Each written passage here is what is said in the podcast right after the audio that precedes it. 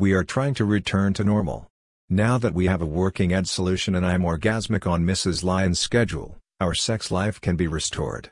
For the last five months, our focus has been on erections and ejaculation. There has been no BDSM activity. Even though she threatened, Mrs. Lion hadn't put my shock collar on my balls. The icy hot and clothespins remain in her toy bag. My leather restraints are also MIA. The boner injections are ideal for BDSM activities. She can make me erect regardless of my interest in sex. In fact, I learned about injections for erections from a woman who used them as part of her CBT routine. She would inject her victim, guaranteeing at least two hours of one while she and a friend tortured their victim.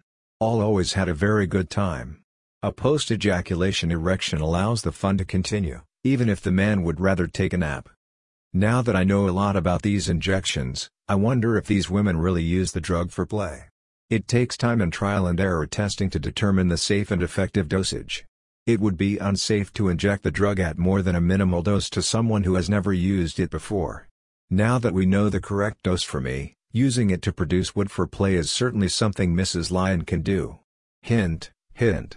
Since Mrs. Lion works from home, she can easily use my shock collar anytime, day or night.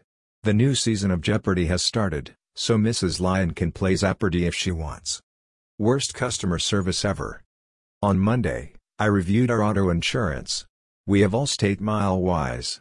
It's a policy that bases its cost on the miles we drive. We got it last spring. I wondered if it was a good deal for us, so I called Allstate customer service to ask if they could compare the cost of this plan versus the fixed cost auto insurance.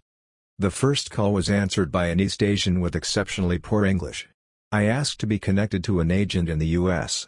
After arguing with me in badly broken English, I was finally connected to a US person. She could speak English but had no clue how my policy worked. I tried to explain what I needed. She just hung up on me.